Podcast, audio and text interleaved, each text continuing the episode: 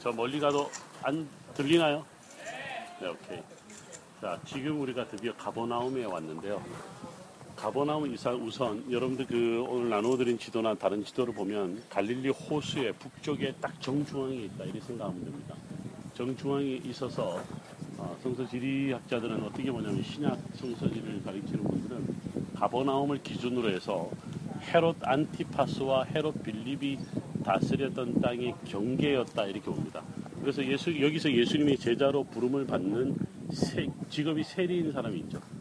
바로 레위라고 불리는 마태, 마태 혹은 레위라고 불리는 사람이죠. 그 사람이 무슨 일을 했냐면 세리였습니다. 그래서 아마도 통행세를 받지 않았을까라고도 이야기를 합니다. 지금 제가 서 있는 기준으로 해서 좀 북쪽, 이렇게 북쪽 방향이냐면 오늘 우리는 저희가 지금 가리키는 방향 동쪽 지역을 오늘 우리가 오전에 쭉 골란고원가에서 헐몬산 쪽으로 해서 돌아왔고요. 여기를 기준으로 해서 지금 우리가 점심 식사하고 갔던 막달라 지역은 서쪽이 되는 거죠. 동과 서에 이제 딱 중앙에 되는 이 지역을 기준으로 해서 오전에는 빌립이 다스립니다. 지금 우리는 막 아, 헤롯 안티파스가 다스렸던 땅그 지역을 다녀왔습니다. 이제 오늘 티베리아스에 우리가 마지막 그 배를 타고 내리는 그 선착장이 티베리아스가 될 텐데 헤롯 안티파스가 주 18년에서 20년 그 사이에 만든 도시입니다. 근데 거기에 뭐가 있길래 만들었냐면 기본적으로 네, 여러분들 어제 밤에 보니까 불빛이 살랑살랑 움직이죠. 네, 거기가 티베리아스인데 오늘 가보면 아무것도 없습니다. 네, 다 그게 가로등이라는 사실 나중에 알게 되는데 어, 옛날에 우리 학생들이 그 너무 그 마음이 흔들려서 택시를 빌려 타고 나갔다는 거 아니에요. 나가서 보니까 뭐야 이게 그리고 다시 돌아왔는데 택시값만 5만 원 날린 거죠. 네, 어쨌든 뭐 그래도 시도가 참 대단하다. 이제 그런 제가 그렇게 가지 말라 그랬거든요. 예, 아무것도 없다고 안 믿은 거지. 자, 근데 사실은 우리가 오늘 거기를 가보게 되는데 티베리아스가 그렇게 시작이 됩니다. 근데 그 지역에 옛날부터 뭐가 있었냐면 온천이 있었던 거예요. 온천. 기억나세요? 제가 온천을 히브리 말로 뭐라고 그런다 그랬죠? 아침에 옛날 이야기죠. 하맛이라고 했던 말 기억나세요? 함맛인데 여러분 혹시 샘, 함, 야벳 할 때 함 기억나죠? 그것도 히브리 말로 함. 함 해볼래요? 함. 헤트. 헤트. 원래 아, 헤트는 목에 힘을 주고 발음하는 게 헤트가 아니고요. 밑에서 올라오는 바람 소리로 헤트. 이렇게 발음 해볼래요? 네. 그럼 목이 힘을 주지 않고 함. 한번 해볼까요? 함. 이게 뭐냐면 이 오늘처럼 아주 뜨겁다라는 뜻입니다. 그래서 함의 땅을 보면 대체적으로 뜨거운 땅이에요. 거기서 어근을 같이 갖고 있는 말 중에 하나가 하마트. 한맛. 여러분들 터키탕 아시죠? 네. 터키 땅이 알아, 저 나라 말로 뭐라 그러냐면 한번 따라해 볼래요? 하맘. 하맘. 역시 함에서 그때 맴자가 하나 더 있는 겁니다. 그래서 함맘. 함맘과 함마트는 터키어고 히브리어인데 터키하고 히브리어가 비슷한 게 몇 개 있습니다. 어쨌든 어, 하맘이 바로 터키탕입니다. 그래서 여러분들 터키탕을 가본 적 있으세요? 아니 한국에서 말고 이 터키에서 가보면 완전히 우리나라 사우나의 습식 사우나탕입니다. 전형적인 습식. 근데 전부 다 대리석으로 해서 따뜻하게 데우는데 정말 피곤하고 힘든 하루 종일 낙타나 낙이나 짐을 싣고 온 사람들이 거기 가서 쉬는 거예요. 옷을 다 입고. 근데 거기에 누우면요 정말 바닥이 뜨뜻해요. 뜨뜻하면 이제 사람들이 남자나 여성들이 와서 뭘 해주냐면 몸 위에다가 거품으로 비누 거품을 내서 거품으로 그냥 손대지 않습니다. 거품으로 피부를 이렇게 마사지 하듯이 합니다. 그럼 이 피부가 일어납니다. 에? 아 아니요 죄송합니다. 제가 옷이라고 해서 수영복을 입었다는 말씀. 교수님. 그랬습니다. 어 근데요 정말 피부가 정말 이 마치 이렇게 일어나는 듯한 느낌 아주 피곤이 에? 그렇죠. 네. 피부가 왠지 모르게 풀리는 듯한 느낌. 기분 좋다. 뭐 이런 거. 그래서 내일 모레 우리 사회에 가보면 느낌을 그 비슷한 걸 받을 텐데 어쨌든 아, 내일 하여튼 오늘 호텔보다 내일 호텔이 아주 좋아서 밤 10시까지 수영을 할수 있는 호텔에 가려고 내일요? 내일 여리고 가서 갈 거예요. 아, 네. 여리고에 어, 어쨌든 나중에 제가 자세히 이야기해드리고 그게 바로 뭐라고요? 터키탕 이름이 터키 말로 함맘, 함마트, 함, 다 뜨겁다, 온천이다 이런 어, 의미를 갖고 있는데 바로 그 티베리아스의 한 마트가 있었어요. 한 마트가 있어서 많은 사람들이 모이는 그곳에 뭘 만들었냐면 황제 도시를 만들었다 이야기를 하는 거죠. 거기는 이제 어쨌든 로마 사람들이 뭐 로마에 많은 일들이 일어나는 것인 반면에 여기는 1000명에서 1500명 정도 사는 유대인 말로서는 굉장히 큰 마을이었습니다. 어제 우리 나사렛을 갔을 때는 한 100명에서 150명, 가나는 한 200명, 300명 정도, 맥시멈 500명 넘지는 않았을 거다. 근데 여기는 1000명이나 1500명이나 되는 굉장히 큰 마을이었다 이렇게 아, 이야기를 합니다. 우선 지금 여러분들 보시면 여기 무슨 건물이 하나 보입니다. 이런 일이 있죠. 마가복음 1장에 보면 예수님께서 이제 세례를 받으시고 그 다음에 이제 어, 제자를 뽑으시고 이렇게 하는 장면이 1장에서 등장하는데 1장 14절 15절 바로 다음에 보면 16절에 보면 예수님께서 제자를 뽑으시고 난 다음에 가버나움으로 들어가셔서 회당에 들어가시니 일어납니다. 바로 여기가 회당입니다. 지금 밑에 여러분 현무암이 보이고 위에 석장이 보이죠. 밑에 있는 현무암이 오리지널 1세기 당시의 회당입니다. 그리고 이제 위에가 4세기 후반 5세기 당시의 회당인 거죠. 어제 우리 가나에 갔던 그 혼인잔치 기념교회 기억나세요? 거기도 5세기 당시의 회당터였습니다. 5세기 당시 회당터라고 하는 것은 1세기 때부터 계속 회당터였다는 거예요. 회당은 우리가 보면 보통 사람들이 사는 마을에서 떨어져 있지 않고요. 마을 안에 있습니다. 그렇다면 회당이 있었다는 건 뭐냐면 거기가 마을이었다는 거예요.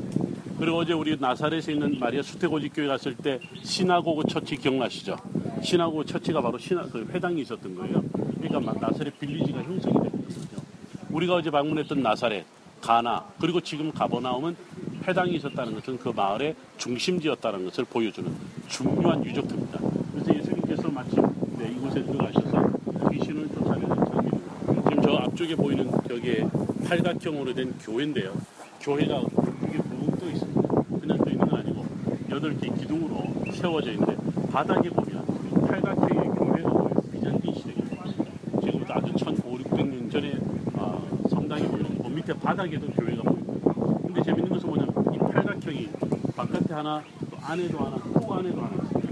마치 바깥에서부터 안에 무슨 어느 한 방을 집중 조명하는 듯하게 예, 원을 그리면서 안에 포인트를 갖고 있는데 거기가 바로 무엇을 기념하느냐면 예수님께서 베드로의 집에 머무셨을 때 그 머무셨던 방이라고 보는 거죠.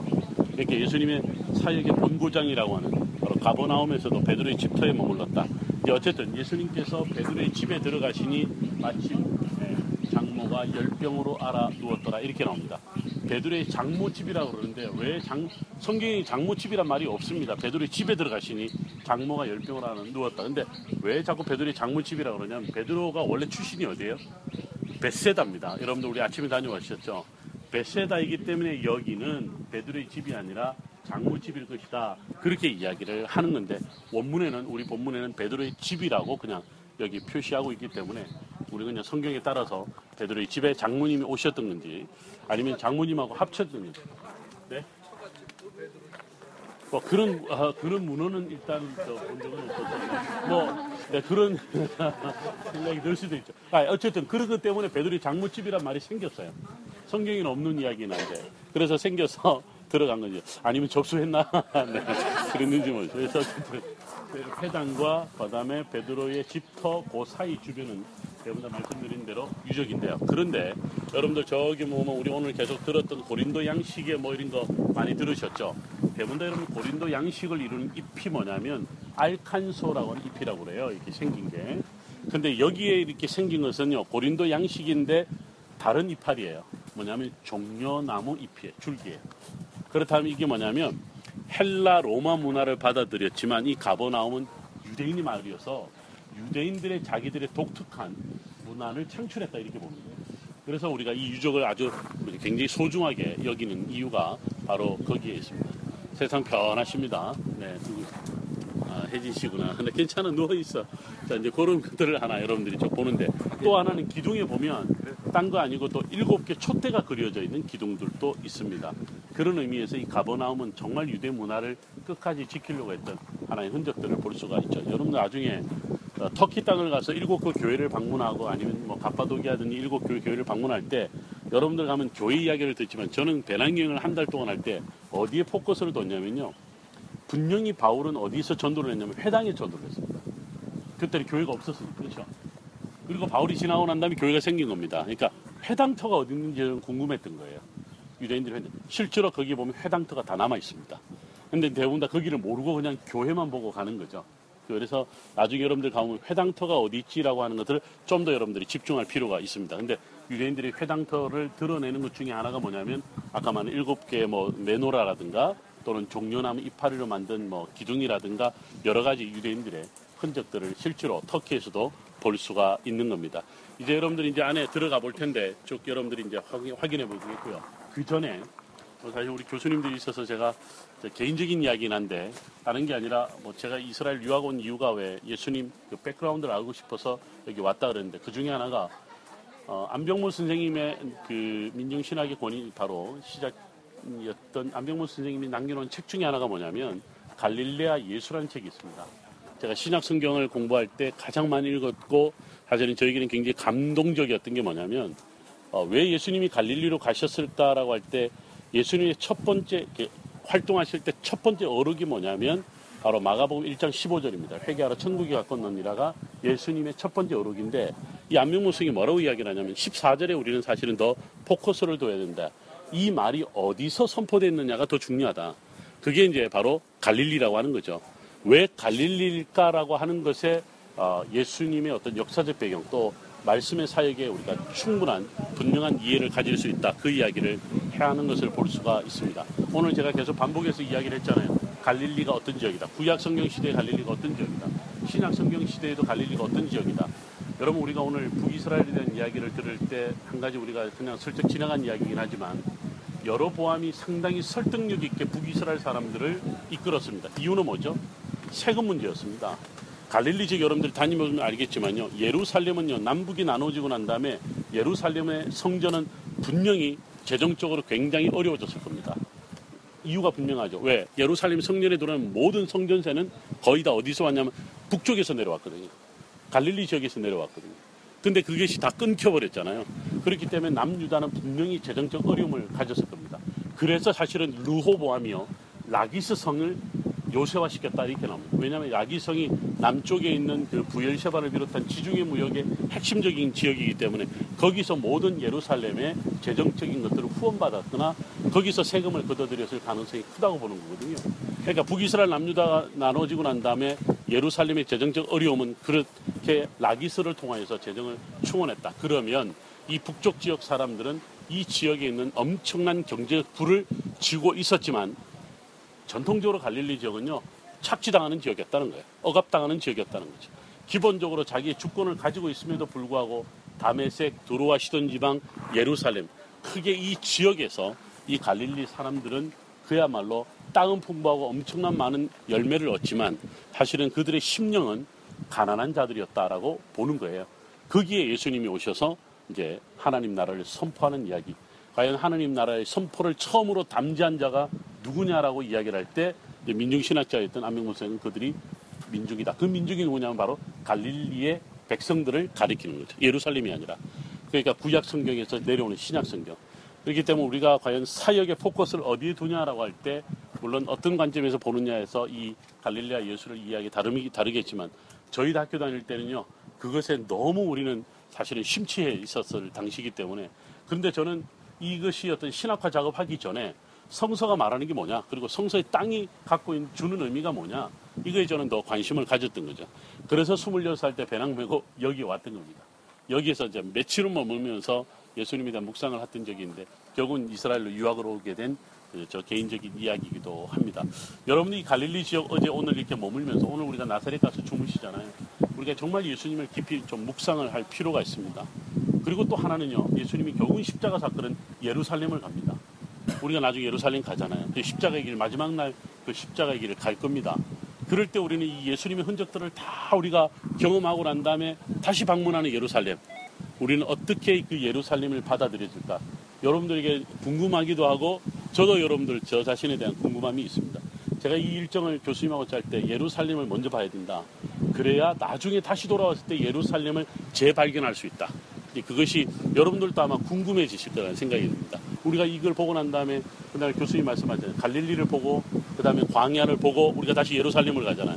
이 전체 흐름 속에서의 예루살렘의 십자가 사건을 우리가 다시 재조명할 수 있지 않나 그렇게 보는 겁니다.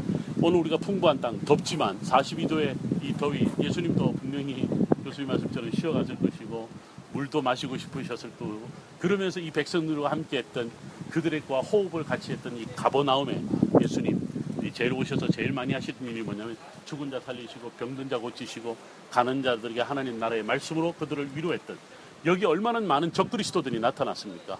그럴 수밖에 없는 그런 지역이었는데 바로 이 가버나움 그리고 갈릴리 지역을 우리가 새롭게 묵상해 볼 수 있다 생각이 듭니다. 제가 시간을 드릴 거예요. 여러분 안에 들어가셔서요. 예수님의 흔적을 한번 또 어, 정말 저 오리지널을 여러분 본다는 게 얼마나 감동적입니까? 그리고 이 앞에 있는 마을을 우리가 본다는 게 얼마나 우리에게 또 어, 예수님이 그리셨던 것을 볼 수 있겠습니까? 그 다음에 지금 새롭게 만들었는데요.